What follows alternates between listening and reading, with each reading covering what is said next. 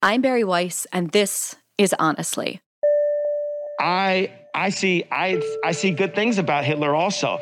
The Jew I love everyone, and Jewish people are not going to tell me you can love, um, you know, us. And you can love what we're doing to you with the contracts.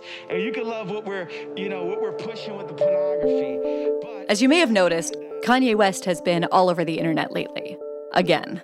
Former President Donald Trump is defending himself against a Republican backlash over his recent dinner with two known anti Semites. As you may know, he dined at Mar a Lago with Trump and the white nationalist Nick Fuentes. Nick Fuentes at Mar a Lago last week, along with the rapper Ye, formerly known as Kanye West. Then, then he went on Alex Jones's InfoWars show with Fuentes and said things like, I'm not trying to be shocking. I like Hitler. And just because you don't like one group doesn't mean the other. But look, I love Jewish people, but I also love Nazis. well, I want to say there's a lot of good Nazis that were just fighting for their country. And for them all, like George Soros. Uh, for them all get- he even tweeted a picture of a swastika inside a Jewish star and got suspended from Twitter. Again. I wish it was just that. But there was also Kyrie Irving, this morning, NBA star Kyrie Irving benched in the wake of tweeting about an anti Semitic film after he refused to apologize for posting a link to a documentary that denies the Holocaust. Who shared a link to a video that said, among other things, blacks are the real Hebrews and that the Holocaust didn't happen. To which he was met with an eight day NBA suspension. Or as Dave Chappelle joked afterwards on SNL Kanye got in so much trouble, Kyrie got in trouble.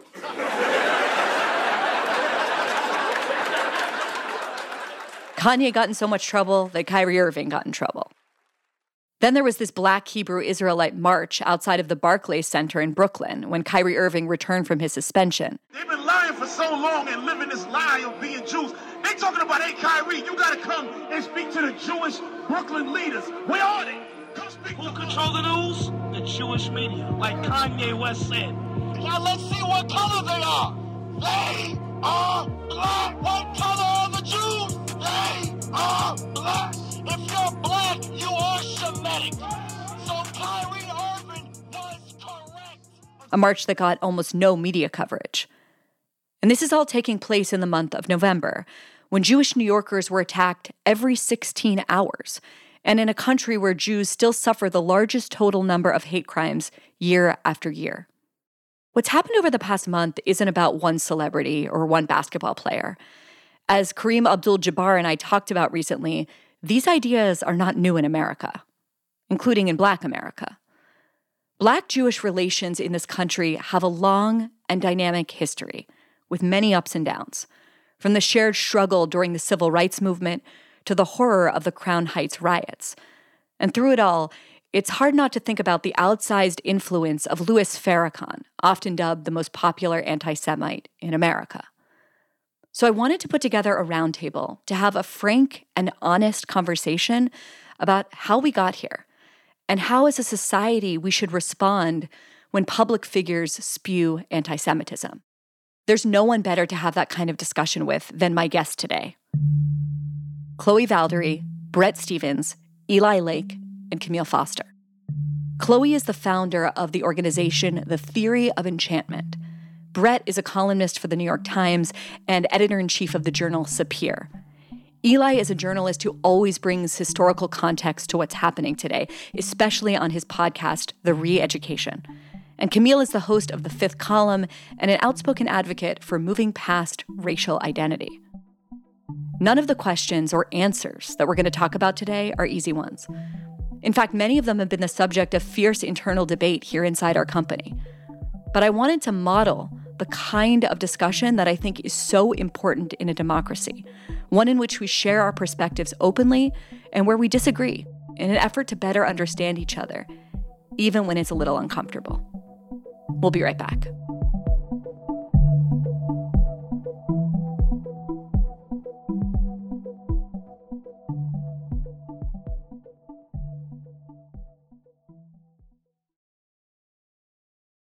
Kmele, Chloe, Eli, Bret, thank you all so much for joining me today. Thank you, Bari. Good to be here. Thank you for having me. Thanks for having us. At the risk of sounding like we're in group therapy or some bad camp icebreaker, I want to ask you guys why each of you are here. Like, what brings you to this conversation? And just start by laying our cards on the table. And, and here are mine. I'm not sure if you guys know this, but I am Jewish. and I worry a lot about anti Semitism, not just for the sake of my community, the Jewish community, but for the sake of broader society. And I wrote a book a few years ago in the aftermath of the massacre at my synagogue in Pittsburgh, Tree of Life, which basically made the case that when you start to see anti Semitism rising in a culture or a country, it is a sign, 100% of the time in history, that that society is dead or at least is dying. And so when I see Kanye West, There's a lot of things that I love about Hitler. A lot of things. one of the greatest artists of our time, spreading anti Semitism unapologetically. When I see him meeting with the former president of the United States, We learned from Kanye West's Twitter feed that the rapper had dinner with Trump at Mar a Lago and that he was accompanied by white nationalist and Holocaust denier Nick Fuentes. West became engulfed in controversy. along with a Holocaust revisionist and neo Nazi, when I see Jews getting beaten in the streets of Brooklyn and no one really saying anything about it, or when I see college students hiding their Judaism, I want to call all of it out for the danger that it is. But, or rather, and, I also am someone that doesn't like public shaming. I don't like the bullshit of cancel culture. And so I find myself wondering whether I should celebrate Kyrie Irving's suspension from the Nets. Is it canceling or is it just consequences? And I want to push myself to make sure that I'm not inadvertently embracing tactics that I typically reject just because it's my group right now that's vulnerable. So, those are my stakes. That's why I'm coming to this conversation. And I'm curious to hear from each of you the same. So, Eli, maybe let's start with you. Yeah, well, I um, share your concern of uh, that you put out in your great book on anti-Semitism. But one of my concerns right now is thinking about how the American Jewish community, but also in larger kind of America, deals with the threat to Jews from fringe and marginalized places, as opposed to traditional historical anti-Semitism, which has come from the center of power. And are we equipped to understanding a response to that? Because in some cases, it can look like killing an ant with a sledgehammer, which is to say, we got widespread shock and rejection at the outrageous anti Semitic things that Kanye West has said in the last month. And for that matter, the movie that Kyrie Irving tweeted, or for that matter, any of the fringe and terrible ideas of Nick Fuentes, nothing changed in terms of what was normalized in our society. But yet, there probably are going to be millions of people who might be emboldened or feel that they're more comfortable in their anti Semitism. And I think it's an important and complicated question, not just for Jews in America, but also for you know how we navigate you know the tension between protecting kind of meaningful boundaries to acceptable discourse, but not giving in to excessive censorship and content moderation that many in the left now are enthusiastic about. So I guess those are my priors in, in coming to this conversation. Chloe, how about you? Yeah, I think I'm interested in where bigotry comes from and how it emerges psychologically. I've done a lot of work in anti racism spaces. I've done a lot of work fighting against anti Semitism on this front as well. And I'm curious about how and why bigotry becomes very popular in a society and what that says about a society and the society's insecurities and how it deals with scarcity. And I'm interested in helping people form responses that are informed by an awareness of that scarcity that could be creating bigotry uh, and perpetuating it and making sure that our responses in turn are not perpetuating it, but in fact creating an environment where bigotry can be transformed and the relationships that we have with each other can be restored. That's really what I'm interested in in coming into this conversation. Bret, you've written two pieces in recent weeks that I think are just directly tie into the conversation we're having here. One in the Times, thank ye very much, and one in Sapir, Jews and cancel culture. And I wonder what your priors are coming to this conversation and whether or not you agree with Eli that none of these incidents we've seen have mainstreamed or normalized anti Semitism. Uh, well, Bari, you, as you know, I'm only here because you promised me $100 million deposited to my Swiss bank account so I could use it for nefarious purposes around the world. I'm working on an Adidas sponsorship instead for you. oh, okay. Thank you. Look, um, both the Jewish community and the black community will lose a lot about what is most important for themselves if they lose each other. And the possibility of permanent cultural hostility between black Americans and Jewish Americans is a material loss to freedom uh, in the United States, and it's a material loss to our mutual conceptions of ourselves as agents of freedom struggles in both the United States and the rest of the world. So I think it's it's an extraordinarily important conversation to have. I'm also concerned that the Jewish community might make the mistake in response to Irving and Kanye. The Jewish community might simply try to imitate what I think is a completely uh, mistaken approach to some of these issues when we encounter offense. I'm not. Uh, I'm, I, Kyrie Irving story, I think, concerns me more than than the Kanye story, uh, but it's something I'd like to get into in this conversation. We will definitely get there. Uh, Kmele, last but certainly not least, what brings you here, other than the fact that I asked? Um, you know, I think I end up being involved in a number of conversations that relate to race and identity. And my concerns and my interests are usually the same. Uh, my fundamental interest is in promoting the dignity of humans uh, in general, like writ large.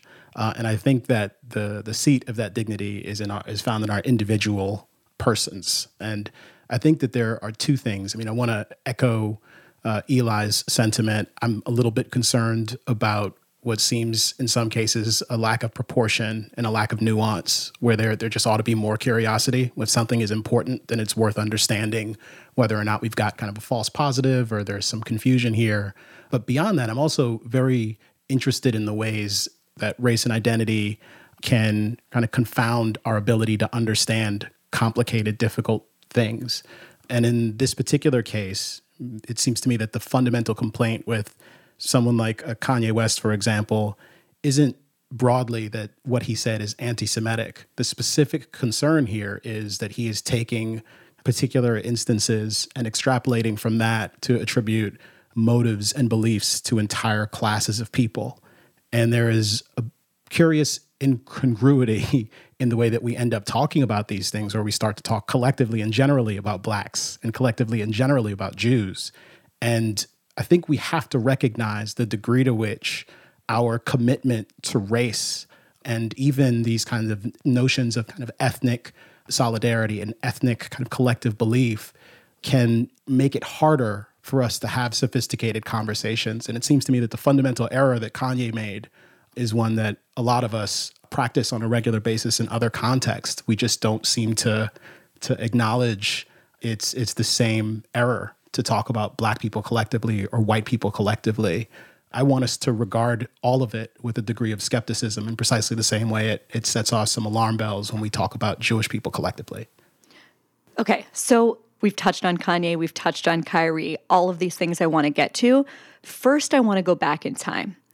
You know, I want to start by digging in a little bit to the history between the black community, insofar as you can speak about a black community, to your point, Kmele, and the American Jewish community. And let's start with the ways in which these two groups have historically been allies in their shared fight against oppression, exclusion, and injustice. Eli, I wondered if we could start with you. Sure. I mean, I think it's important to maybe started in terms of the modern sense on the lynching of Leo Frank, who was a Jewish manager of a pencil factory in Atlanta, Georgia, who was unjustly tried and convicted of the murder and rape of a 13 year old girl named Mary Phagan. And it's important for the black and Jewish community question here because the person who was responsible for that horrific crime was a black janitor who was working in this factory whose false testimony in court was the first time a black man's testimony had ever been used in at least the Georgia ju- jurisprudential system to convict anyone, let alone, of course, a, a white Jewish man. And it's important that that this case, because eventually um, this is the re- this is the sort of founding, the beginning of the Anti Defamation League, which is the American organization that is the guardian against anti-Semitism in this country, and they kind of become who they are during this trial. And their advocacy, um, with the uh, help of uh, the New York Times at the time, which has been uh, published by a Jewish family now for more than a century, manages to persuade the governor of Georgia to stay the execution of Leo Frank, and then he is abducted from his prison and lynched by a, a crowd that would have many of whom would become the founding members of a, what historians now call the New Ku Klux Klan um, a few weeks later. But these were people who were prominent legislatures in Georgia, part of the Bureau of Prisons. They were very much part of the establishment there. Um, so it's a terrible injustice. It's kind of a terrible story. But what it shows is that it's not always the case that the interests of the black community in this country are aligned with the interests of the American Jewish community. Um, it's often the case, but it's not always the case. And I think it kind of gives this context to what we would see later is um, much of the leaders of the institutional American Jewish community were great allies of the civil rights struggle. But there, you know, that's it's like anything else. History is complicated, and you know, there's this famous James Baldwin essay, which is kind of anti-Semitic, where he talks about the experience of living in Harlem, where there are, are Jewish landlords, but the Jews no longer live there. So it's all pretty complicated. So there is, I think, a very good story to tell about how African Americans understand as they struggle for civil rights in this country. They see this the story of the Jewish people as a kind of they identify with it. They see it as part of their struggle. And they adopt much of the iconography and and so forth. But at the same time, there's the kind of reality of Jews in America being one of many immigrants groups who are seeking their own success. And sometimes it is seen, I think, wrongly that that success is at the expense of African Americans who have migrated to the big cities. So it's a complicated story. For many Jews that I know who grew up in the 50s and 60s, I think about my own grandparents, okay? Their identity as Jews was inextricably linked to their identity as supporters of the civil rights movement. You know, as we were preparing for this conversation, my producer mentioned that her great grandfather, who was a Jewish tailor in Hattiesburg, Mississippi, was sort of famously or infamously, depending on who you were, known for being the only tailor in town to let black men try on and buy clothing in his store. Of course, there's the iconic image of Rabbi Abraham Joshua Heschel marching on Selma with Martin Luther King Jr. There's the two Jewish civil rights activists, Andrew Goodman and Michael Schwerner, abducted and murdered in 64 in Mississippi for trying to register black Americans to vote. Let's talk about why Jews were drawn to the fight for civil rights.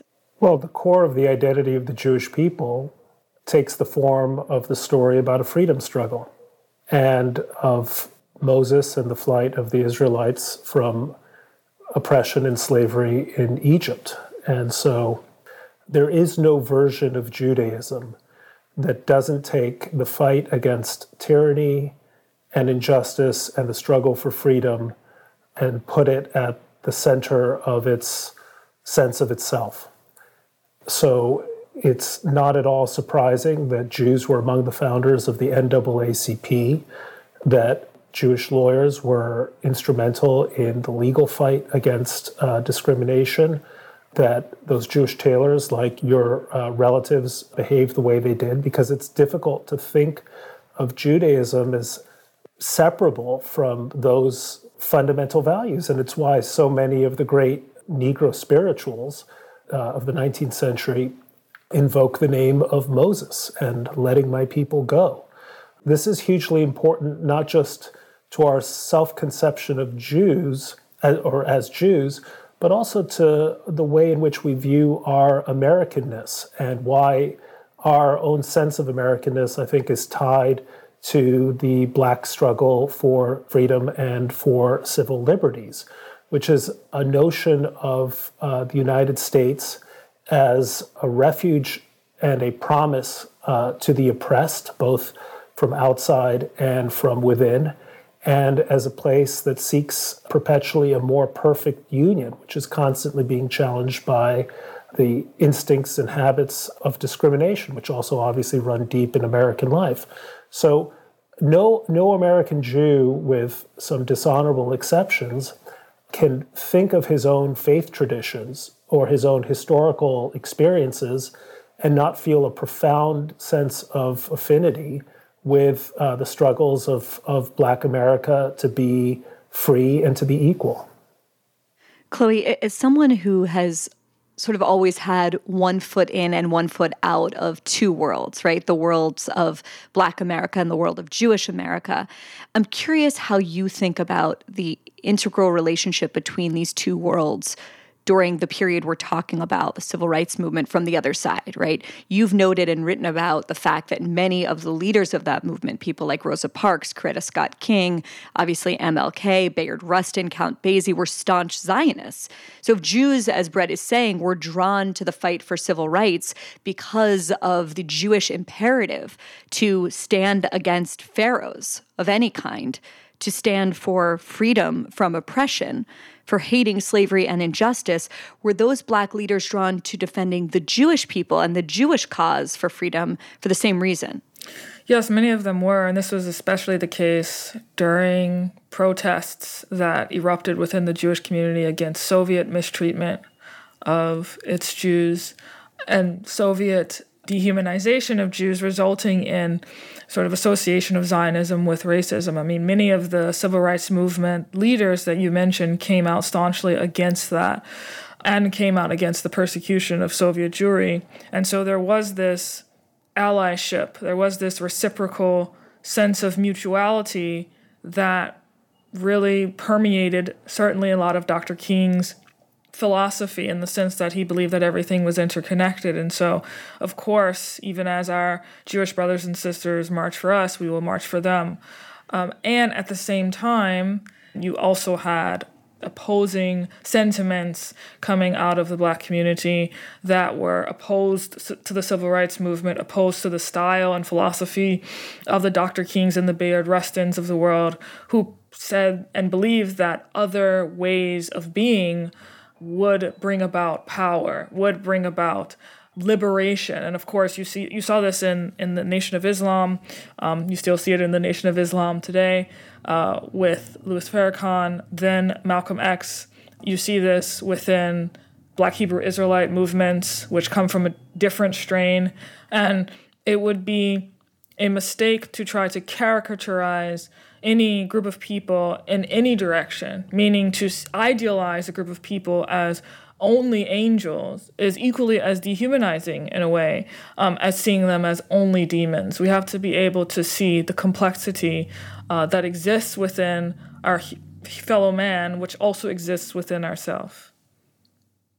Okay, so speaking to that complexity, there were also uncomfortable, uneasy, tense relationships sort of bubbling under the surface or even boiling over for decades, right? And I think here about the unequal relationship between black artists and Jewish music agents starting in the 1930s, or you think about Hollywood. And of course, the anti Semitic myth is Jews controlling both of those industries is a myth and untrue, but it is true that Jews are very overrepresented in those industries as management, and that blacks are very overrepresented in those industries as talent right? So that's one area of a tremendous tension. The other is what we have mentioned before the relationship between Jewish landlords and black tenants.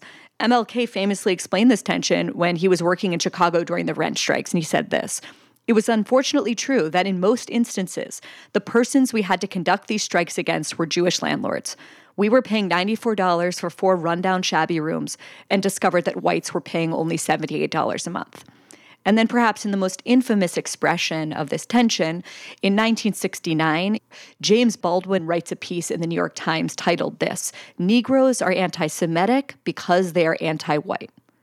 And it's a remarkable piece in which he opens with this When we were growing up in Harlem, our demoralizing series of landlords were Jewish, and we hated them.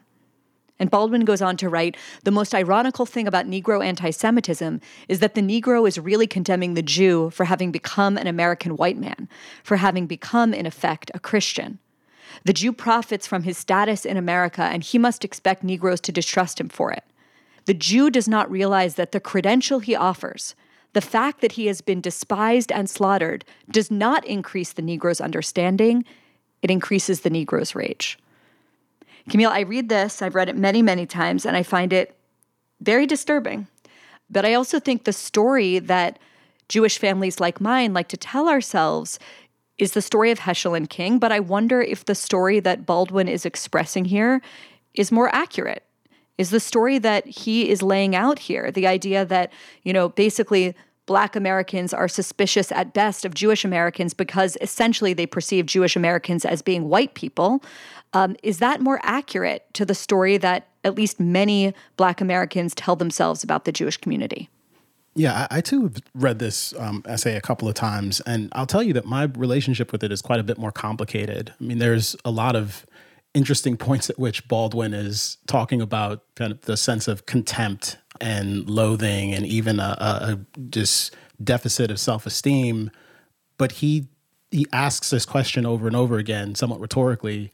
I don't know if they're Jewish. Are they in fact Jewish? Um, which is to suggest almost that there is this this dynamic of black people being suspicious in different contexts and being um, mistreated in different contexts, and Jewishness not really being essential to that relationship. So I'm I'm not quite sure what Baldwin is actually getting at throughout that piece, um, although he does kind of end in a place that suggests um, that there is this kind of ultimate hope to treat and regard people as individuals um, and to have some respect for time and place and circumstance. Um, the the dynamic that he describes and that has been alluded to a few times, where a number of um, black people had these Jewish landlords. Well, sure, that could obviously create some odd dynamics where people are making these generalizations about one another, um, and it's worth being aware of that. And similarly, as you mentioned a moment ago, Bari, the the dynamic in the recording industry. Um, where there are a number of uh, Jewish agents um, or Jewish uh, uh, managers um, and in the NBA, even, I just talked to um, a friend who is a, a, journalist who covers the NBA, mentioned that more than half um, of the ownership uh, in the NBA are, are Jewish people. These are kind of unusual levels of overrepresentation in these different spaces. Um, and unfortunately, because we haven't found or at least developed a sophisticated habit of thinking about what it means when we find overrepresentation, uh, we tend to make some rather sloppy category errors um, and start to generalize from specific instances to to talk about entire communities and entire groups. Uh, and I think that can have very damaging um, consequences. And I think a lot of that is what we're seeing right now. I just want to read one more line from the Baldwin essay and maybe tease out this difference that we're seeing in it. This is Baldwin. Uh, he here is stand in for Jews. He is singled out by Negroes not because he acts differently from other white men, but because he doesn't. His major distinction is given him by that history of Christendom, which has so successfully victimized both Negroes and Jews. And he is playing in Harlem the role assigned him by Christians long ago. He is doing their dirty work. How is there any other way to read that other than as being, I don't know what other word to use, deeply anti Semitic? Well, no, I think it's correct that there is a strain of anti Semitic belief that is rooted in precisely this relationship, that dynamic that he's describing there. What I'm suggesting, though, is that the essay broadly does seem to bring in these other themes, this suggestion that there is this kind of underlying um, suspicion that exists where you know if you're calling the police uh, this is another portion of the essay you're calling the police you hope they send a white person because if they send a black police officer he's going to be even more likely to brutalize you mm. is that is that anti-blackness in in the same way that uh, a comment that is derogatory about jewish people in this editorial essay is mm-hmm. regarded as anti-Semitic. I think it's I think it's complicated and it's nuanced and it's worth grappling with what with what the prescription is if we understand what the problem is. If we know that the problem is generalizing from these specific instances to to everyone, then what does that suggest about how we ought to think differently and how we ought to discuss these issues differently? I think that might be um, kind of an interesting place to to root ourselves when we're evaluating what what this article actually means. Yeah, there's another irony, which is that the reason that the stereotype of, of the Jewish Shylock or the moneylender exists is because Jews were not allowed to own land and property in Europe. So he is kind of saying that Jews have achieved a level of whiteness because in America, Jews are allowed to own land and property and charge rent. So you could say one of the equalities or one of the one of the things that makes America more just than the old world is one of the reasons why Baldwin is complaining that Jews are loathed by um, the black community. I mean, the problem is it's such a generalization too. I mean, Jews didn't own every tenement that blacks were in Harlem. I mean, it's it's kind of a ridiculous idea. Like, why why would that be specifically about Jews and so forth? But you know, I mean, we we afford a, a great literary genius like Baldwin lots of latitude to write about these sorts of things, but I don't think it really stands up to much scrutiny. Hmm. Let's talk a little bit about the Nation of Islam, which I feel like in my mind disappeared for a while and now has sort of come roaring back. And it's certainly having a very powerful moment right now in the culture. So it's founded in 1930 in Detroit. And then the philosophy sort of spreads like wildfire in the 50s and 60s, um, especially when Malcolm X and Muhammad Ali join around that time. You have this organization building mosques in urban areas, rehabilitating incarcerated men, and providing a kind of alternative vision of themselves with a message of restoring Black self esteem, Black dignity that's making it catch on. But central to the movement's tenets is a sort of relentless demonization of the Jews. The satanic Jews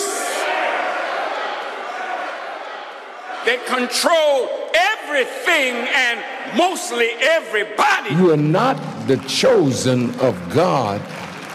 You are the chosen of Satan. I'm talking about the wicked ones in the Jewish community that run America, run the government, run the world, own the banks, own the, the means of communication. They are my enemies.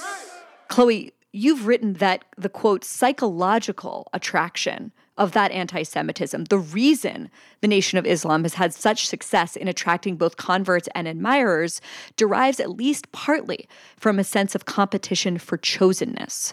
What did you mean by that?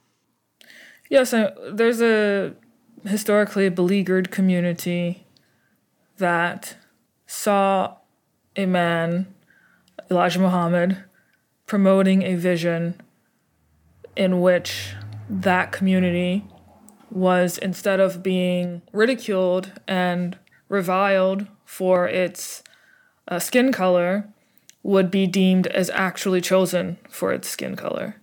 And so there's a sense of chosenness that is a powerful, potent stream within Nation of Islam ideology. And this is really par for the course when you have a community that is deeply impacted by scarcity both psychologically and material, as we know the black community was. And, and it's also, I should specify, specifically men. These are men who have been historically deeply wounded in a racist society that are looking for a powerful masculine symbol that they found within people like Elijah Muhammad and Malcolm X and many others who were preaching a doctrine that in many ways actually rhymes is not the same, but rhymes with something like what a Jordan Peterson might tell men right today. So there's this potent call to make your bed, right? And defend your woman and protect yourself. That was the clarion call that was coming out of the Nation of Islam historically. And of course, if you have a wounded, beleaguered community that is going to be a very attractive call. The problem with that call is that it comes with this hatred, this deep sense of hatred against Jews, against white people in general. And that hatred has buried itself within Nation of Islam philosophy.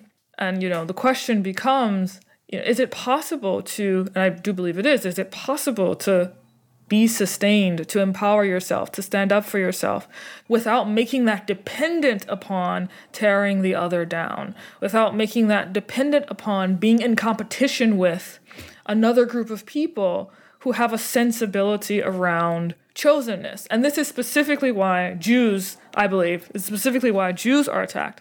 Because when the Nation of Islam says, no, no, because you are black, you're chosen, it also concludes that any other group of people that are claiming to be chosen are a threat necessarily to that to that ideology, to that philosophy. And so the penetration with which the attack comes has to be of a certain potency because it's a direct threat to that idea.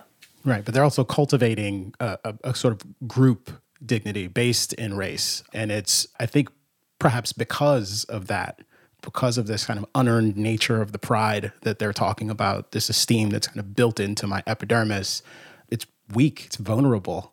mm. It's it's uniquely vulnerable to these counterclaims. No, no, no. We're the chosen people. We're the chosen people. It'd be very different if they were cultivating a sense of you're not a black king, but you yourself have this inborn dignity. There's nothing competitive about that. It is non-rival. So that is a that is a really important point.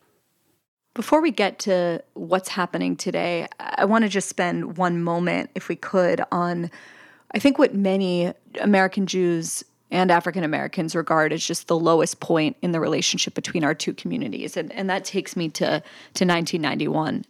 It did not take long for this crowd to grow in size Monday night, and with it, an apparent anger.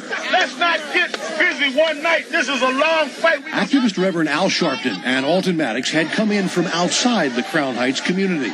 Following an accident where a seven year old boy was killed and his cousin critically injured after being run down by this car driven by a Hasidic man.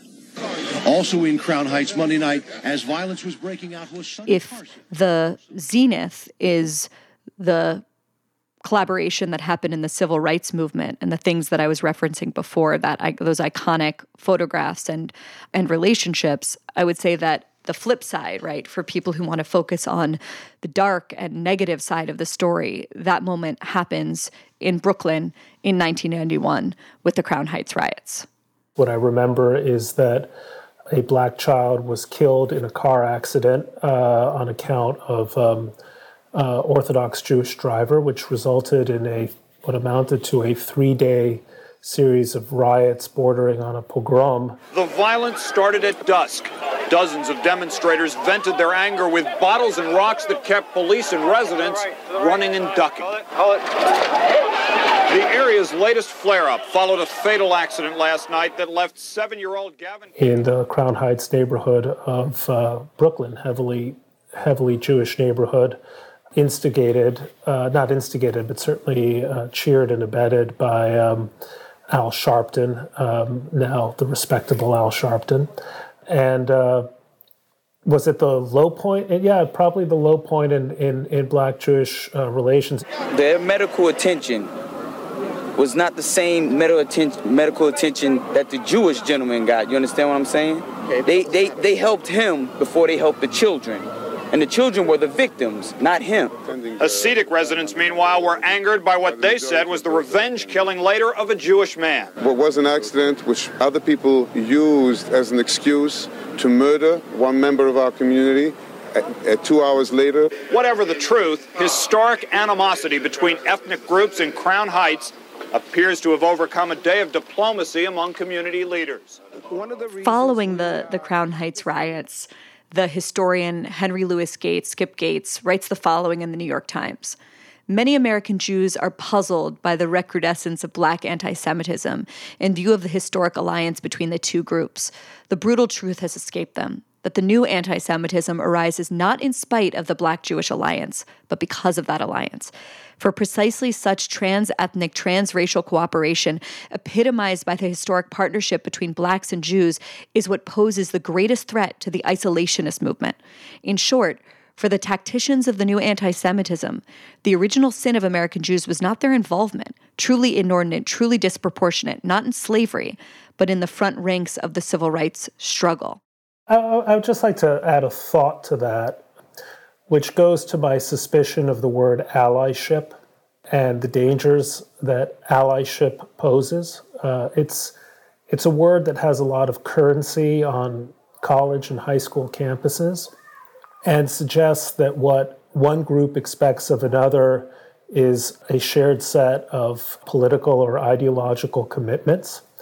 Allyship seems to be a road to ruin uh, when it comes to sustaining long term positive relationships between real groups because what allyship commands is political commitment, whereas what really should be taking place between groups is uh, friendship, actual understanding of uh, people whose skin tone differs from you, but who are otherwise human beings in the same way that you are, with the same set of hopes, fears, weaknesses, and and so on. Um, the I don't think. Uh, I mean, I, look, uh, the Jewish community, the segment of the Jewish community that rose overwhelmingly, as Skip Gates points out, to champion civil rights.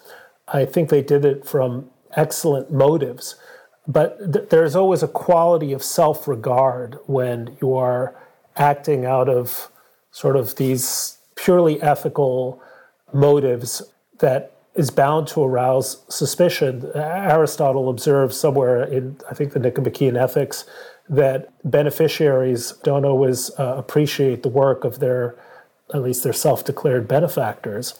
So the missing aspect of the Black Jewish alliance in the civil rights era and actually right up until the present has been the fact that it never moved beyond allyship to actual sustained friendships uh, on a kind of in the kind of way that would have prevented, I think, the recrudescence, to use that word again, of anti Semitism 25 years after the events in Selma and elsewhere. Yes, the Lord said, Go down. Go down. Moses. Moses. Way down. down After the break, how we should think about the consequences Kanye and Kyrie should face. Stay with us. Let my people go. Let my people go.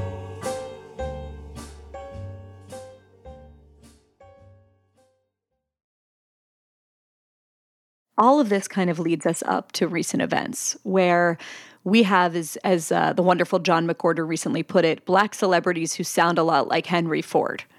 right? We're hearing the ideas, like the worst of Farrakhan's ideas, and other similar extremists coming out of the mouths of musicians like Ye, who said, among many other things, Jewish people have owned the black voice.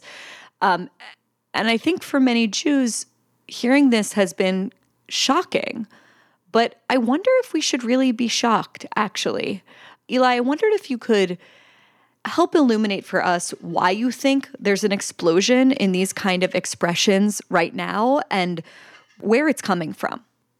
Well, I, am wondering if it if it's an explosion or if it's just you know Kanye West has decided you know that he's going to have another very public meltdown because I mean you know a, a lesser known rapper, very good rapper Jay Electronica, he's been pretty much out there with some of this Louis Farrakhan nonsense for a long time. People noticed it. Everybody moved on, and um, I think it's because because Kanye West is this towering cultural figure who is now making a run to be a political leader that we are talking about it and we're hearing about it again because he's continuing to double and triple and quadruple down. And I don't even, I can't, I, I try to follow it from the original tweets, you know, to his argument with P. Diddy to, and it, it, it gets crazier and crazier and it becomes almost impossible to distinguish between whether Kanye is talking about his critique of society and the economy in an anti Semitic way, or is he just talking about his personal life and he's blaming Jews for his various ordeals? Both are kinds of anti Semitism, but I can't. He flits back and forth. It's not, I mean, I so. Okay, so yeah, maybe explosion is the wrong word, although, you know, I want to get in a little bit later to sort of the connection between the types of things Kanye has been saying and then the actual physical attacks that have been happening around the country, kind of in his name. But Bret has written kind of just with such moral authority on the idea that Trump dismantled the moral guardrails that kept bigotry down. And I think, Bret, you wrote that in the aftermath of the attack on Pittsburgh. And I can't think of a more poignant example of that than the fact that last week, Kanye West gets on a plane, goes to Mar a Lago, has dinner with the former president and brings along with him Nick Fuentes, you know, a Holocaust denier who we really don't want to quote here, but it's like too vile and disgusting to even talk about. You know, and Trump then goes out and says, I didn't know who Nick Fuentes was, but he certainly knew who Kanye West was and chose to have dinner with him anyway. So I see that as something that sort of would have been unthinkable five years ago. Am I being hysterical to say that? Nope. How did we get there? So uh, this has been really long in coming, and the table for this banquet was was laid a while ago. I mean, it was laid when Trump made it clear in 2016 that he would vent ethnic bigotries. Uh, I always think of him saying that he couldn't get a fair trial from a judge who happened to be of Mexican uh, heritage, and Paul Ryan calling it a textbook definition of a racist comment and then endorsing him anyway. I think it was laid when Trump started to, even before his campaign, became clear that Trump was a conspiracy theorist of the first order, um, most notorious of them being birtherism, and people not finding that disqualifying for his run for office. Conspiracy theories almost inevitably lead to the ultimate conspiracy theory, which is that the Jews did it. Uh, it was laid when uh, it became okay among conservatives and Republicans to use the word globalist, which is a dog whistle for the word Jew, as a term of opprobrium. Uh, it was laid when Fox News decided it was okay to have Tucker Carlson as their star anchor championing replacement theory. It was laid with the immigrant bashing that became the signature of, of the Trumpian movement. So all of this has a long pedigree, and, and you know, Bari, you know me very well. Uh, it's not like I am shy about criticizing the anti-Semitism of uh, the left. I do that frequently and loudly, but we have to take a, a look at just what has happened over the last uh, ten years of our uh, of the nation's relationship with Trump to see how naturally the Kanye Fuentes dinner flowed from everything that had come before certainly when I hear you talk about, to take one example, Trump's remarks about not being able to get a fair ruling from a Mexican American um, judge, I'm also reminded of Sonia Sotomayor suggesting that there is this kind of jurisprudential approach that is informed by her Latino ness. And I'm wondering if we shouldn't pay more attention to the fact that there are affirmative ways that we traffic in these kind of identitarian essentialist sentiments and I think that the fact that we are all steeped in this milieu of looking for disparities along racial lines, about talking about one another as though we're members of communities, I think there is a far more direct line from that to a lot of the strangeness that we've seen um, people talking about the the bizarre kind of awkward comments in some cases and otherwise um, sometimes outright odious comments um, from people. I think that is more persuasive to me than the notion that Trump himself is kind of responsible for pulling down all of, all of the guardrails, or at least we have to evaluate these two things alongside one another. Like we tolerate a great deal of race essentialism, and we never really talk about it we don't we don't disabuse ourselves of these notions. We talk about systemic racism, about white supremacy almost religiously at this point. There is there is a large swath of the American population that believes uh, what is in effect a conspiracy theory that the country itself exists um, and is fundamentally um, based on kind of white privilege. Like, to the extent that kind of thing exists, why wouldn't it make sense to naturally talk about the the Jewish community's responsibilities because of Jewish overrepresentation in the music industry. Can, can I just say something briefly? Because mm-hmm. I think what Kmele is saying is so important and and incisive. Um, you know, one of the ways in which Trump was odious to me was that he uh, whether cleverly or through some kind of reptilian instinct, seized everything the left had been saying for decades and then turned it to the purposes of the far right. So, you know, if the left talked about identity politics, Trump would say, well, how about white identity politics? If the left said that the Constitution of the United States was nothing better than just a, a, document for the for the perpetuation of slavery, a document to perpetuate the, the power um, um, power. Well, then what's what's the harm of you know trashing and dismissing the Constitution if the left said that American politics was uh, uh, based on a series of uh, convenient lies? Well, Trump said, "Okay, so I'm gonna I'm gonna take that and run with it." So there is a confluence here that I think Kmele has has spotted, I think, quite precisely, in which uh, what Trump represents to, lo- to a large extent isn't the extension of the kind of conservatism I grew up with, but it's like a funhouse mirror version of so many of the tropes of the progressive left as it developed from Derrida and Foucault all the way to the present. You know, I think about the phrase, you know, equity a lot, which has sort of come to replace equality. Mm. And if equity, not as, you know, the definition that you'd find in Merriam-Webster, but the way that it's sort of used broadly right now, which is not equity as equality of opportunity, but equity as equality of outcome between groups, when that becomes the measure of fairness, as it seems to me it is in basically almost all the sense-making institutions of American life, doesn't that naturally lead to a kind of flirtation at best with anti Semitism? Because if Jews are overrepresented, doesn't that mean that something is amiss? That there's some kind of sinister plot or maybe a kind of um, discrimination against another group, and these people are taking the place of of another group that's underrepresented. That's a really good point. Can I just weigh in really quick on the dinner? Oh, of course. At Mar-a-Lago. Please. Listen, I, listen I, They probably had dry steak and ketchup. Right. Yes. Anyway, so I, so a few points. You're absolutely right. That Nick Fuentes is a deplorable and despicable human being, and everything I've been trying to follow, like what they're saying about the, you know, when the in this weird war of words, and you know, once again, Milo Yiannopoulos has, you know, found another 15 minutes of fame. And they're out there just, you know, they've gone way over the line. It's clearly anti-Semitic. But on the other hand, I'm trying to imagine, sometimes I do this, I have an exercise. What if I time travel, went back in time and had a conversation with Nathan Bedford Forrest? And I said, listen, in 2022, the biggest white supremacist in America is going to be a Hispanic guy named Nick Fuentes, who was just hired by a black rapper to help with his presidential campaign. Just so you know, that's where white supremacism is going to end up. There is something of an element of this whole, you know, episode is performance art.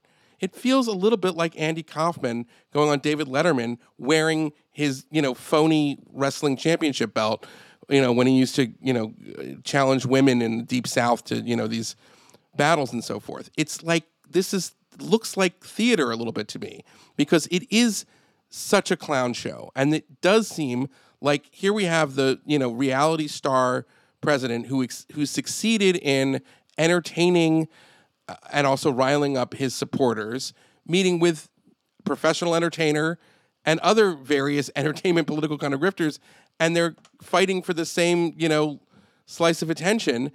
And I'm sorry, I think it's disturbing. I'm worried about the effect that it would have in normalizing horrible toxic ideas, which have been terrible for the Jewish people, of course. But at the same time, I'm like, I'm not like worried that the Third Reich is just around the corner. It's just too pathetic and kind of like unintentionally funny. Okay, so let me challenge you on that. Okay.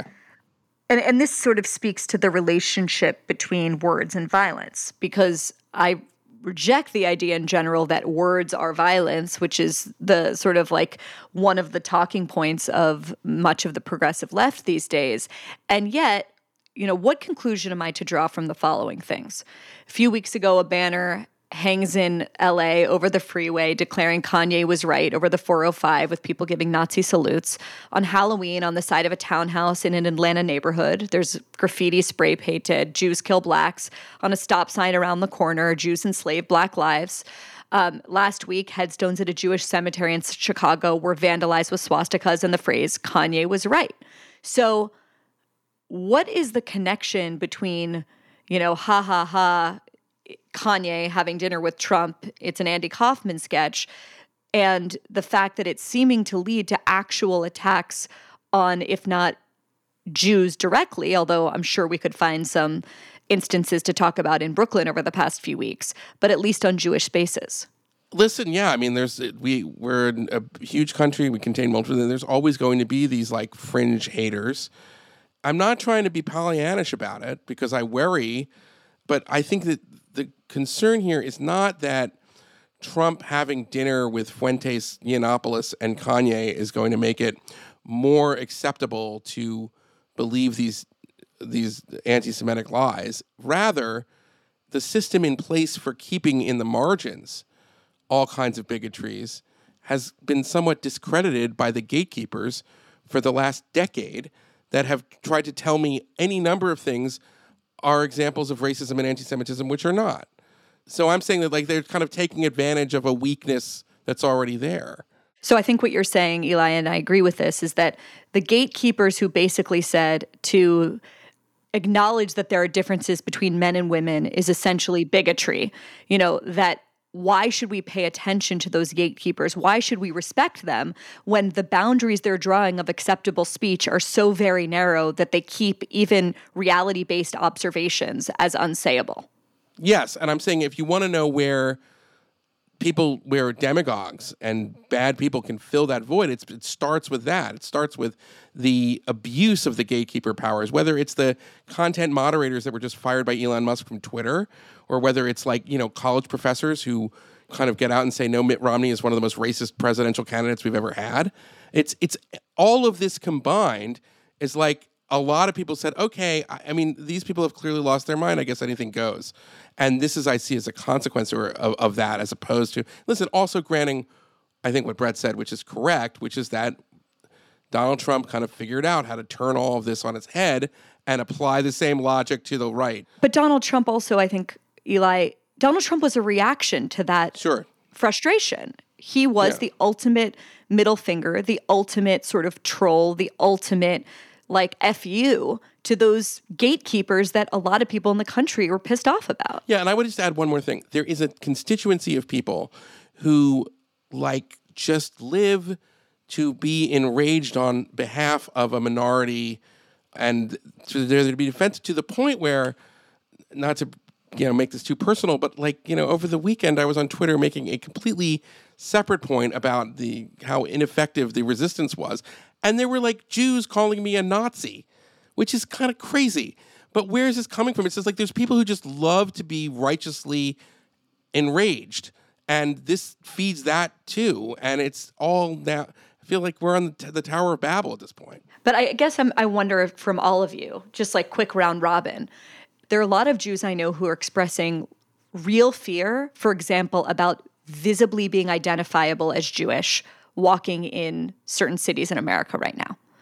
They are making changes to their behavior that are normal for Jews living in a city like Paris, but have not typically been normal for Jews in Los Angeles, Chicago, or New York. Are they taking the few examples of Kanye, Kyrie, who we'll get to, and others and extrapolating too much? Or is there fear based in an actual change that for many feels like it has happened in the culture in the past few years? There are as- aspects of this that feel uh, a lot like um, the kind of Black Lives Matter, the concern about the spike in Asian hate crimes. There is a very real sense in which what is changed primarily is that we are talking about this in a particular sort of way now. And the kind of opportunism that Eli was describing a moment ago that plenty of people who might have been bigots already and are taking the opportunity to do something. Some people who are trolling. Um, we remember the wave of um, phony bomb threats yep. that recently was targeted at historically black colleges and universities. And it turns out there's a kid who's behind it.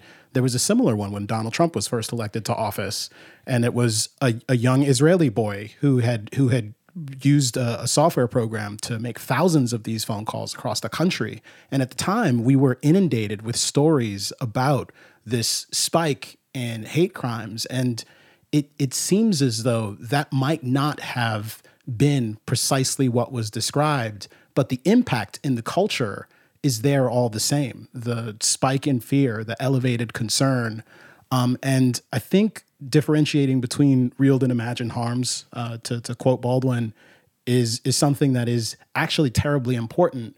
Um, and there's a sense in which you one does kind of surrender and just give up on trying to do this because even to suggest something like that is derided and regarded as suspect and might open you up, even if you're a Jewish person, to being regarded as some sort of anti Semite um, or a, a, collaborator. So, to commit exactly the form of behavior you've just decried, and Kmele, I, I suspect you're right. I hope you're right. A hundred years ago, in 1922, the most powerful man in Germany was Walter Rathenauer. He was Jewish. The most important philosopher in Germany was Edmund Husserl, who was Jewish, and the German winner of for the Nobel Prize in medicine, Otto von Meyerhof, uh, was Jewish. It was a zenith culturally, politically, artistically, uh, economically, and socially speaking for the Jewish community of Germany. And the sad reality of Jewish history is that the eclipse happens when the sun is at its highest point. It's darkness at noon. So I don't want to overstate things. The United States today is not Germany in 1922. Uh, uh, but at the risk of being crude, uh, the shit can go south really fast. Mm-hmm. Uh, and I don't want to let consciousness of that fact Agreed. you know escape the discussion Bret I, I agree with you and we have to always be vigilant about it however we shouldn't forget that there was a deliberate cultural war that was waged by the Nazis to infiltrate various institutions, to create new German national songs that denigrated the Jews, to try to basically poison the minds of Germans. That was not something that just happened overnight. There was a lot of deliberation and planning that went into it to horrific and horrendous result. But I'm just saying that there, it wasn't like we just we were we were doing great. Yeah, but what, what worries me, uh, uh and, and I'll, I'll just try to be brief. Okay. What worries me is that conspiracy thinking has gone mainstream in a way that never works for the benefit of anyone but doesn't work for the benefit of Jews because people who believe anything about anything about a stolen election in 2020 or about Barack Obama being born in Kenya will ultimately believe the worst about Jews. And that stolen election myth is not dissimilar to the stab in the back myth, which animated far right militant German thinking in the 20s. Add to that war, economic dislocation, and inflation, not the kind of inflation we're seeing today that we saw in Germany 100 years ago. And it's a potent mix. So I, I just want to, maybe it's that deeply Jewish and fatalistic side to me that's injecting this note in an otherwise cheerful conversation. But I, I wouldn't want to not say that. Just a very plain question. Like, do you feel now differently about the place of Jews in America and the fate of Jews in America than you did five years ago? Oh, for sure. For sure. Look, I've been giving speeches at synagogues for 20 years. And it was only in the last 10 years that I noticed that whenever I gave a speech, there was a striking amount of police protection. It's just a weird thing to just, uh, you know this, Bari, as well. Go into a synagogue. This was not the case when you were bat mitzvah at uh, Tree of Life. Now it's ubiquitous. So every synagogue it's it's a major line item of their budget They're, every synagogue every jcc every jewish preschool i mean i was in pittsburgh last weekend at another synagogue beth shalom and there were several armed guards at synagogue. And that is a normal part of jewish life that i'm not sure a lot of people appreciate. You know you don't go to church or you don't go to a mosque. There's not an armed guard there. Yeah sorry Bret go on.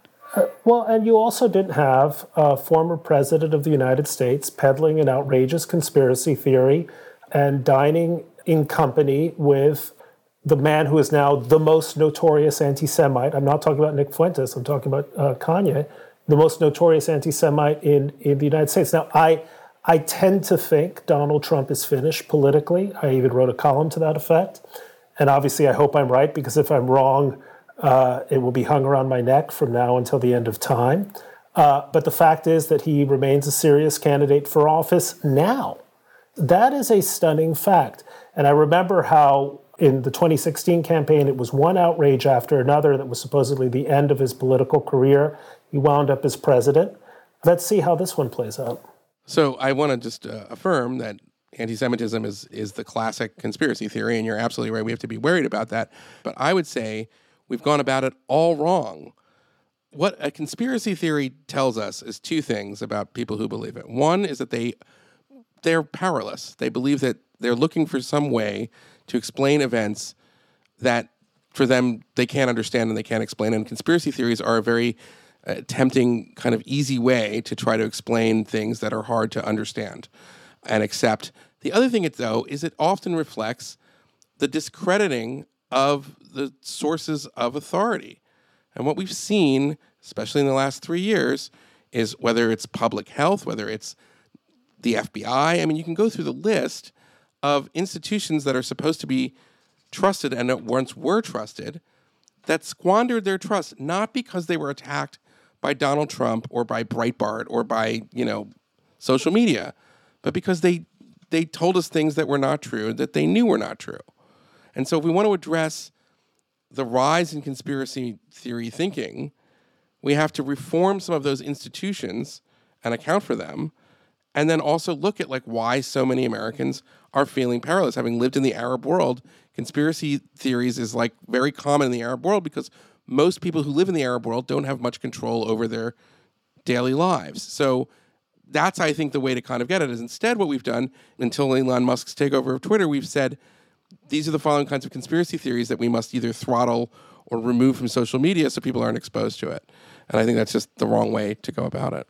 So, Eli, you're saying in a world in which people were told by all of the gatekeepers, you know, Hunter Biden's laptop isn't real, or the if you believe in the lab leak, you're a racist xenophobe. In that world, people are going to say, hold on, if that conspiracy theory turned out to be right, maybe there are other conspiracy theories that I should entertain. Well, yes, and I'm not I'm not defending it, but I'm saying that if you don't address the other side of it, which is that exactly like the mainstream institutions which are supposed to give us information that's true have conned us, then you know that's why we have more conspiracy theory thinking. Okay, let's talk about consequences of, of some of the incidents we've been talking about, right? In the aftermath of Kanye's sort of rolling anti Semitic tirade, he lost his billionaire status. Adidas dropped him. Gap and Balenciaga pulled out of deals with him until very recently, until Elon Musk took over Twitter. He was kicked off of Twitter and other social media. Fair? Unfair? An example of cancel culture? Or absolutely justifiable? I think there's a, a really important sense in which Kanye has brought this upon himself um, and his doubling down in the, the kind of lack of sophistication in general um, has contributed tremendously to just how bad an outcome this has been for him. And I'm not sure that anyone could actually speak sense to him, so to speak, on these matters. But it also seems to me that there's a lot of what Kanye says that seems more confused than hateful and more convoluted, quite frankly, and confused than hateful. And to the extent that's true, it seems to me that there's opportunities for meaningful conversations with people who can actually be thoughtful and reasonable. There, there have been questions swirling about Kanye's mental health, and I can't weigh in on that in a professional capacity, but I can say that it certainly it certainly seems as though he is behaving in a way that is not conducive to his well-being. Um, and I I want to be thoughtful and proportionate in responding to something like that. And I don't necessarily want to see someone completely decimated as a result, but it does seem that he is on this kind of destructive path. And I don't know that there's anything to sort of celebrate so to speak, in the particularly awful way this scandal has impacted him. So, Kmele, it sounds like you feel bad for Kanye West. Oh, I do. I mean, listen, I, I, like many people, am a fan of Kanye's music, but there's a very real sense in which this is just kind of a human tragedy. Like this is it's awful to see someone going through so much of this publicly. He often seems confused and befuddled in these conversations. He's persistently on the defensive. And again, as I said, the things that he's saying, you know, there are often described as aggressively anti Semitic. And it is certainly true that they are consistent with particular tropes.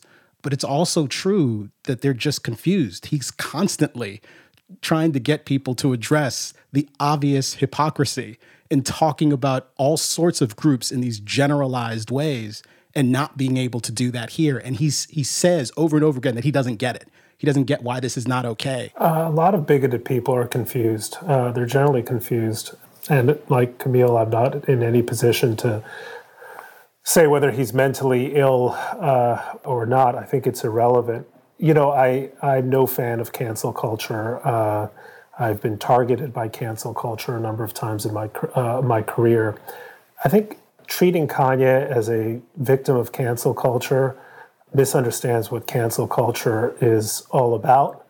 And a real and important distinction between the absolutely legitimate corporate and institutional interests of businesses like uh, Adidas to safeguard and husband their their reputations and their brand from a clearly outrageous, troubled, call him what you will, spokesperson or artistic collaborator, and the cancel culture that you and I, Bari, uh, know so well, where the attacks are almost invariably in bad faith, when there is no possibility for repentance or uh, conversation, where it's a first strike and you're out kind of uh, approach to infractions of rules that are constantly evolving, constantly changing, constantly being defined in order to entrap people in sins which would not have been considered sins six months earlier or at least six years earlier. That's the kind of cancel culture to which I objected, which has done so much profound damage to so many effectively either innocent people or people for whom there are mitigating circumstances. Kanye, as, as uh, uh, Kmele points out, keeps doubling down. Uh, it's not like mentally ill or not, the shame factor has not, in any sense, kicked in. The contrition factor has has not kicked in.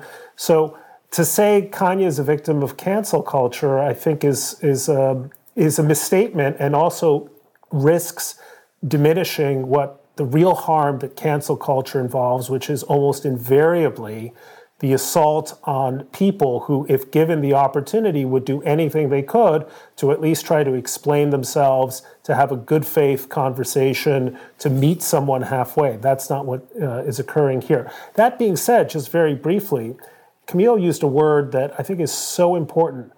Our general bias, our inclination in many of these cases should always be towards conversation, not cancellation should always be to saying with, with Kyrie or people you sense just don't know what they're talking about really, to say, Let, us have a chat. Uh, let's let's just you know sit down at the table of of food and drink and and talk it over before we suspend you for eight games, try to shame you, force you into some kind of uh, shakedown. Shakedown, really. basically a shakedown uh, and then say that you've been cured of your of your mental defects. That that that seems like a terrible process that we should uh, avoid. Yeah, I mean, I think right now in the culture, there's a kind of grouping together of Kanye, Kyrie, Kanye, Kyrie, but they're really different examples, right? Kyrie Irving shared on Twitter a link to a movie called Hebrews to Negroes Wake Up Black America. It's a horrible film laden with anti Semitic tropes, including Jews owned the slave trade and the Holocaust never happened or exaggerated. And as Bret just explained, Kyrie initially refused to back down from his post, tried to claim, I can't be anti Semitic if I know where I come from, nodding to this idea that blacks are the real Hebrews or the real Jews not to go into all the details, but there was this kind of debacle. He was suspended from the team for eight games. He was forced to apologize publicly. It was kind of humiliating. The ADL accepted a half a million dollar gift only to give it back. That's the shakedown that sort of Bret was referencing. It struck many of us in the Jewish community as a kind of uh, latter day Al Sharpton move that was really, really cringeworthy. That to me seems like a much more clean cut example of the kind of cancel culture that I think all of us in this conversation are repelled by. And I guess if we could go back in time, what what should the response, Chloe, to Kyrie sharing that link have been? If you're the owner of the Nets or if you're running the Anti Defamation League, you know, either of those personas, or really, you know, what what should the right response to him sharing that link? Again, let's remind people this is someone who also believes that the earth is flat. What should the right response to him have been? I, I think that a more appropriate response would have been uh, having private conversations, inviting Kyrie to have private conversations with the head of the team, with the head of the ADL. I think that the former CEO of the ADL did such things in the past with folks who would uh, say anti Semitic or prejudicial things. I think that the problem with the performance nature of the society in which we live in is that we are incentivized to perform every aspect of our lives, including challenging anti Semitism. And so perhaps it, it may have been the case that the ADL got caught up in that sort of sensibility, right? In its its rush to cancel. If canceling is popular and it's and it, you know, gets you a lot of attention and we are in an attention economy, right? Then you're more likely to do things that I think end up being harmful in the long run and also end up perpetuating the very notions that Kyrie had in his mind or Kanye had in his mind about the Jewish community being all powerful and being able to stop things. Um, and Kmele, I hear what you're saying about Kanye being punished or you know i don't think he was canceled i think it's actually impossible to cancel kanye but you know, certainly being get, leaping consequences or reaping consequences um, for his actions i think with kanye though shaming won't work. If the goal is to actually get us into a space where we're having conversations with each other, but also when we have offended each other, we're able to realize how we've offended each other and why we've offended each other and how that has brought in so much pain towards each other. If that's the goal that we want to get to, then I don't think shaming will work. And so the question I think for us is how can we actually meet Kanye and others, people like that, who clearly have a platform, who clearly have influence, and who are also clearly suffering on some level. Can we do both? And it seems to me that there has been a total absence of that in the conversation. Our, our society has not been primed for that. We have not been conditioned. We have not learned how to actually do that. And if we could get to a place where we're able to respond to the Kanyes of the world in that way, I think there's a greater chance that we'll get that outcome that we're seeking. Uh, uh, just say very briefly like there's a sense in which cancel culture is often talked about as though it's a particular it's a particular act. And i've always felt a bit awkward about using the phrase. In general i, I feel as though we exist in this kind of censorious climate where we're interested in purging ourselves of the bad actors the people with the wrong sentiments. And it is precisely the kind of dynamic that chloe was describing. I think it is entirely possible to kind of believe that Kanye West, for example, is wrong and that he's done wrong things and that it's appropriate for there to be some sort of uh, consequence for that and that that there that shouldn't be something that we're kind of shocked by or outraged by. But it's also the case that a lot of the the articles that were published around the time that this was happening was these people have broken ranks with him. These people have not. They have yet to say anything publicly. It's been 2 weeks and they haven't yet publicly said anything. They haven't revoked his contracts and agreements. Um, that is a very different kind of cultural disposition. Like that is the milieu that we actually exist in, whereas we're kind of waiting for the consequences, and in some in some circles, like urging um, on the the the kind of machinery that goes about sanctioning you, and in some instances, kind of deleting you uh, from polite society when I, share the aspiration that Chloe was just talking about. I wish that we had more of a, a, culture that was interested in reconciliation. Again, to the extent we're interested in confronting anti Semitism in a meaningful way and bigotry more broadly, it seems to me that, that excommunication is one approach. But if you actually want to do this in a durable way, if you actually want to make an impact, taking advantage of opportunities um, to really meaningfully and productively engage with one of the most influential um, cultural figures of not the last like 10 years, like the last several decades, like is kind of important. Um, the last two decades, anyways, um, is is really important. I think that's a missed opportunity here and something worth keeping in mind. Like when I when I'm watching him sort of dissemble himself on all of these podcasts, looking like increasingly disheveled and out of sorts and broken. Like it, it's a bit heartbreaking for me as a fan, but it's also like I keep thinking about like what might have been, like what might have happened if Bari Weiss had been in conversation with him and it was like intimate and personal. Like uh, maybe there was no hope of that, but I can't help but wish that it would have been the way that the things had proceeded. I just say uh, there is a precedent for this. In 1984, after Jesse Jackson uh, made his infamous Hymietown remarks and affiliated with Louis Farrakhan, Abe Foxman, away from the cameras. Um, Abe Foxman, the head of the ADL at the time. At the time, you know, spent weeks and months in private conversations with Jesse Jackson and turned his heart.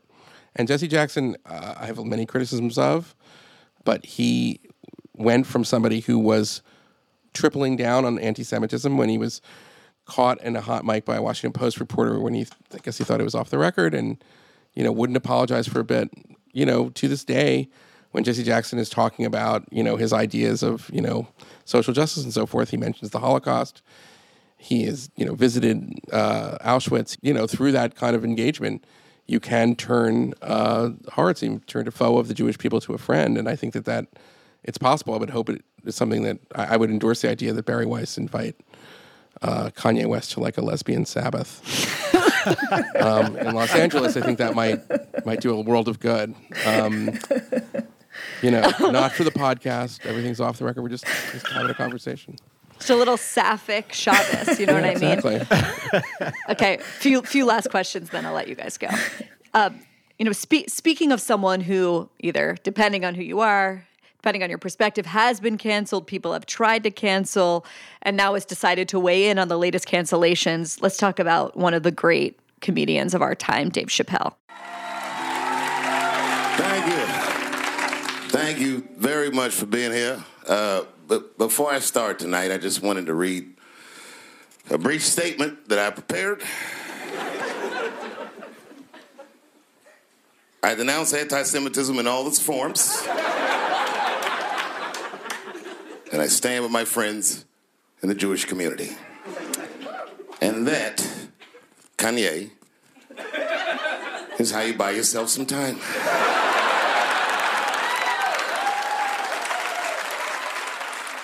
Dave Chappelle, the Saturday night after the midterm elections, hosts SNL. Yeah, well, I have Jewish friends, so I'm not freaked out by your culture. I know a little bit about it just from hanging around. Be like, yo, yo, let's go out after school tomorrow. They'll be like, we can't go out. It's Shana Na tomorrow. I'll be like, where?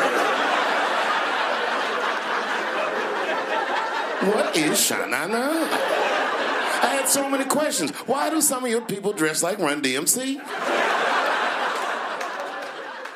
And the entire monologue is all about everything we've been talking about during this conversation. Early in my career, I learned that there are two words in the English language that you should never say together in sequence. And those words are the and Jews. I've never heard someone do good after they said that. Made jokes like, I've been to Hollywood, it's a lot of Jews. Like a lot. You know what I mean? You might go out to Hollywood and you might might start connecting some kind of lines, and you could maybe adopt the delusion that the Jews run show business. It's not a crazy thing to think, but it's a crazy thing to say out loud in a climate like this.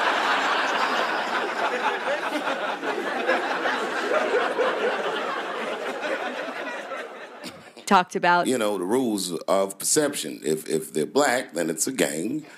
If they're Italian, it's a mob. But if they're Jewish, it's a coincidence, and you should never speak about it. I was laughing pretty much the entire time until we get to this moment. You know, Chappelle is his brilliance is that he often has this kind of mic drop truth bomb moment where he says a thing or makes an observation about the world or about the culture, about politics that he's been thinking, that everyone else is thinking, and that only he is fearless and brave enough to say out loud. And this was meant to be sort of that moment, that, that beat in the monologue. And he says this. And the NBA told me he should apologize, and he was slow to apologize. And then the list of demands to He talks about Kyrie Irving's suspension, and he says, This is where I draw the line. This is where, you know, I draw the line. I know the Jewish people have been through terrible things all over the world, but but but but you can't blame that on black Americans. You just you just can't. You know what I mean? But you can't blame that on black Americans. You just can't. And it took me aback because I think of Chappelle as a brilliant truth teller. And I just didn't see the truth in that statement. There, is nothing in my experience that suggests that there is a sort of secret blaming by the Jewish community of Black Americans. And for me, every note until then had basically been pitch perfect. And that note, that moment that was supposed to be the kind of zenith truth moment, seemed totally false. Now, there was a big debate that ensued, of course. Some people said that Chappelle's jokes normalized anti Semitism. And Eli, you wrote this great column where you talked about giving Chappelle what you called a shtetl pass. Um, and made the argument that basically we need to give artists and especially comedians wide latitude in terms of what they're able to say. So, what did each of you think about his monologue in brief? Um, and what did it reveal about where we are? And did you have the same reaction to that moment as I did? If we could just each briefly weigh in. Well, I thought it was hilarious. Um, I thought he was funny. Uh, look, if Lorne Michaels had said, "Can you take a look at uh, the monologue before he he gives it?" I would have tweaked that. I think his meaning was when you think of the great uh, uh, calamities to have befallen the Jewish people, uh, whether it's the Holocaust, the expulsion from Spain, Torquemada, and so on. Black people are implicated in, in none of those. That that's how I heard that line. There is no column I have ever written that doesn't contain a line I might have written a little better. Uh, there's no monologue that's ever been delivered that couldn't have landed just an ounce more perfectly. This is a guy who had the courage to talk about an electric subject and whose real purpose was not to talk about black Jewish relations, wasn't to talk about anti Semitism uh, or the Jews, uh, the Jews or Jews individually. it was to talk about the importance of being able to speak and even speak and blunder. It shouldn't be this scary to talk about anything. It's making my job incredibly difficult. And to be honest with you, I'm getting sick talking to a crowd like this. Uh, and you know, comedy is an art form that requires people to walk up to the very edge of the cliff, lean very far over, and somehow not fall down. And it also requires an audience that, in some ways, is participating in good faith with that uh, high wire. Now I'm mixing my metaphors, but high wire act in which the in which a, a great comic talent is is engaged. So I thought Chappelle was brilliant, and you know if he had asked me, I would have tweaked a line. But I think Although, that, although apparently in the rehearsal he did an entirely different monologue, and it was a shock to everyone on the show. well, you know, the guy is a genius. He, he to me is the true comedic genius of, of the last uh, 15 or 20, uh, uh, 20 years. I agree. He did something that I thought was courageous and bold. And yeah, okay, so I didn't agree with every bit of it, but I, I found myself laughing. And more than that, I found myself admiring the gutsiness of what he chose to do.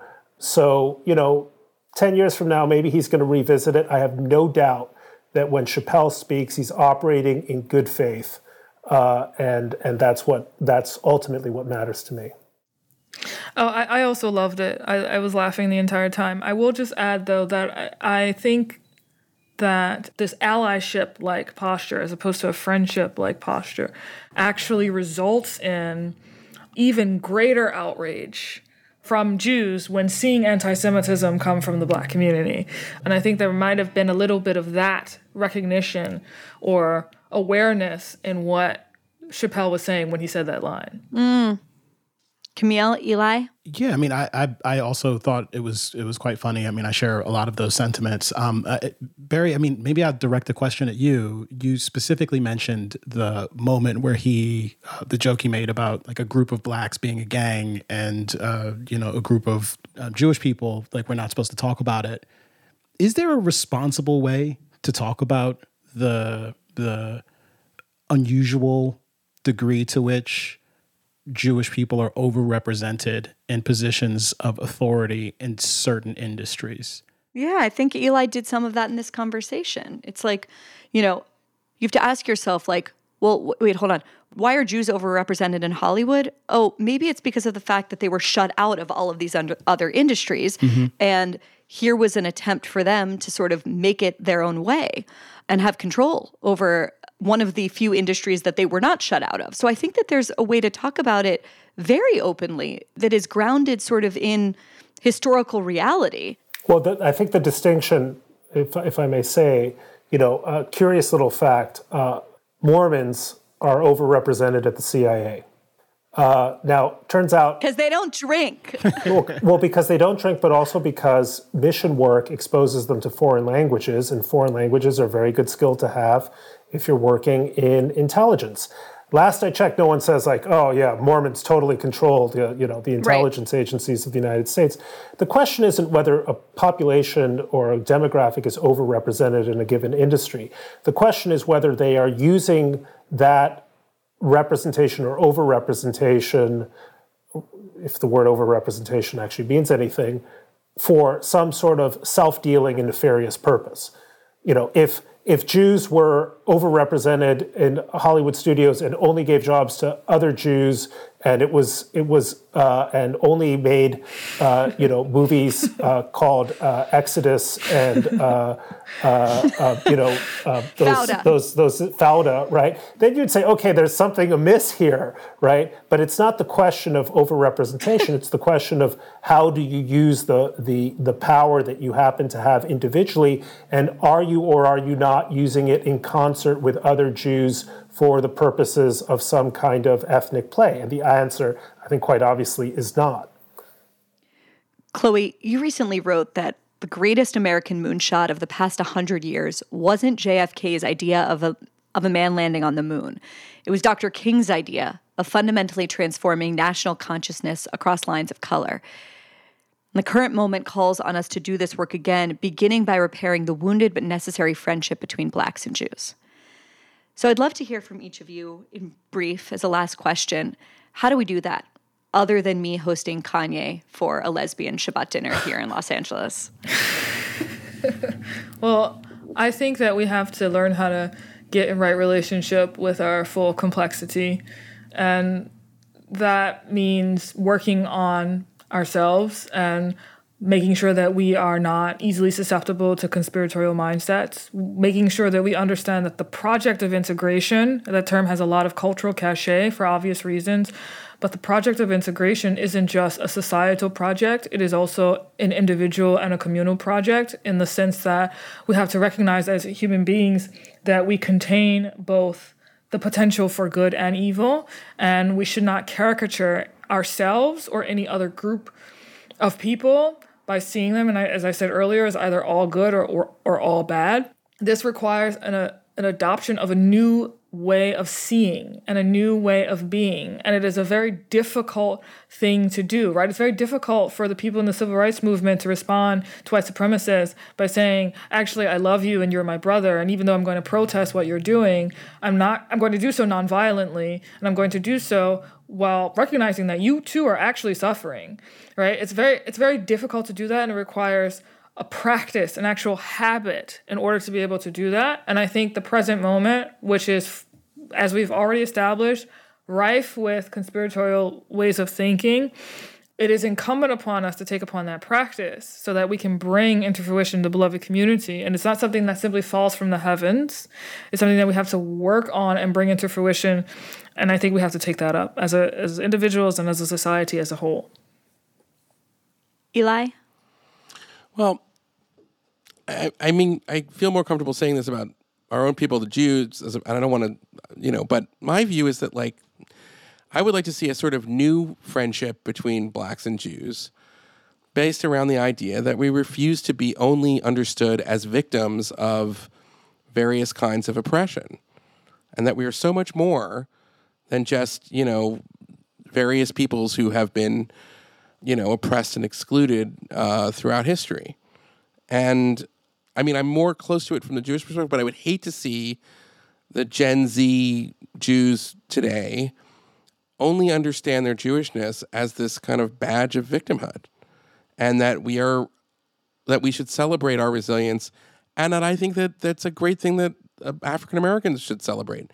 This incredible resilience that we're still here and thriving and that so many of us are thriving and that instead of having this like constant focus on you know all of the ways in which our communities are threatened and so forth and I'm not saying that we shouldn't of course we have to be alert to that. I agree, but is that there's so much more to it because what I worry about is that you know there's a kind of organized effort right now on the left to try to say that you know we we want to be your protector, Jewish people and Black people. We're going to call out all of the kind of systemic oppression that is against you, and we're going to be part of this coalition with you know all these other groups and so forth, and and saying no. I mean, we're we're much more than that, and and that we, let's all try to live together. And so maybe that's my that's that's an idea. Um, and I'm sure you know you can probably find flaw with it, but but that's kind of where I'm at at this point. Kmele Foster, anything kumbaya-ish, or maybe you want to say we just need to re- reject these identities entirely. If I know you, Well, I mean that I'd, I'd say that that's actually definitely part of it. like there's there's something wonderful about having an exemplar with respect to these kinds of conversations like King um, that we can point to who kind of bravely confronted particular pernicious ideas that were in the culture. But I also think that it's imperative that we are kind of setting new bars for ourselves. And in a very real sense, there's a sense in which King kind of came up to a particular point and we can go beyond that point and say that you know it's not that i want black girls and white girls to play together. I want there to be a broad recognition that this notion of blackness and whiteness is kind of preposterous. And i don't want jews and blacks to have better relationships with one another. I want us all to see every individual we encounter in their full humanity with a with a, a deep appreciation for the fact that that kind of rich complexity that chloe was alluding to is ever present. It is always there we don't actually forge relationships in in the sort of way that we often talk about. Um, and the opportunity is there for us to to to transcend the taxonomy of identity that we've enthroned here in the United States, where we talk about people in these essentialist ways, because that has it, it has ideological implications. It is confusing. It, it it undermines our ability to kind of productively engage with one another, um, and is a source for all manner of consternation. So I think until we take up that project, um, we may kind of find ourselves treading water on issues like this for a very long time. Bret, last word. Oh God, all of that was so eloquent and well well stated. I think we should just hang out more. Totally. I mean that in, in, in the most uh, uh, mundane and profound sense. We should just hang Yeah. out more without reference to philosophy, politics, sociology, anti Semitism, racism, intersectionality. We should just eat and drink and, and just be normal human beings uh, in company with one another. Amen, brother. Amen. Bret Stephens, Kmele Foster, Eli Lake, Chloe Valdary. Just such a pleasure talking to all of you. I really appreciate you making the time. Thank you. Thank you. Thank you.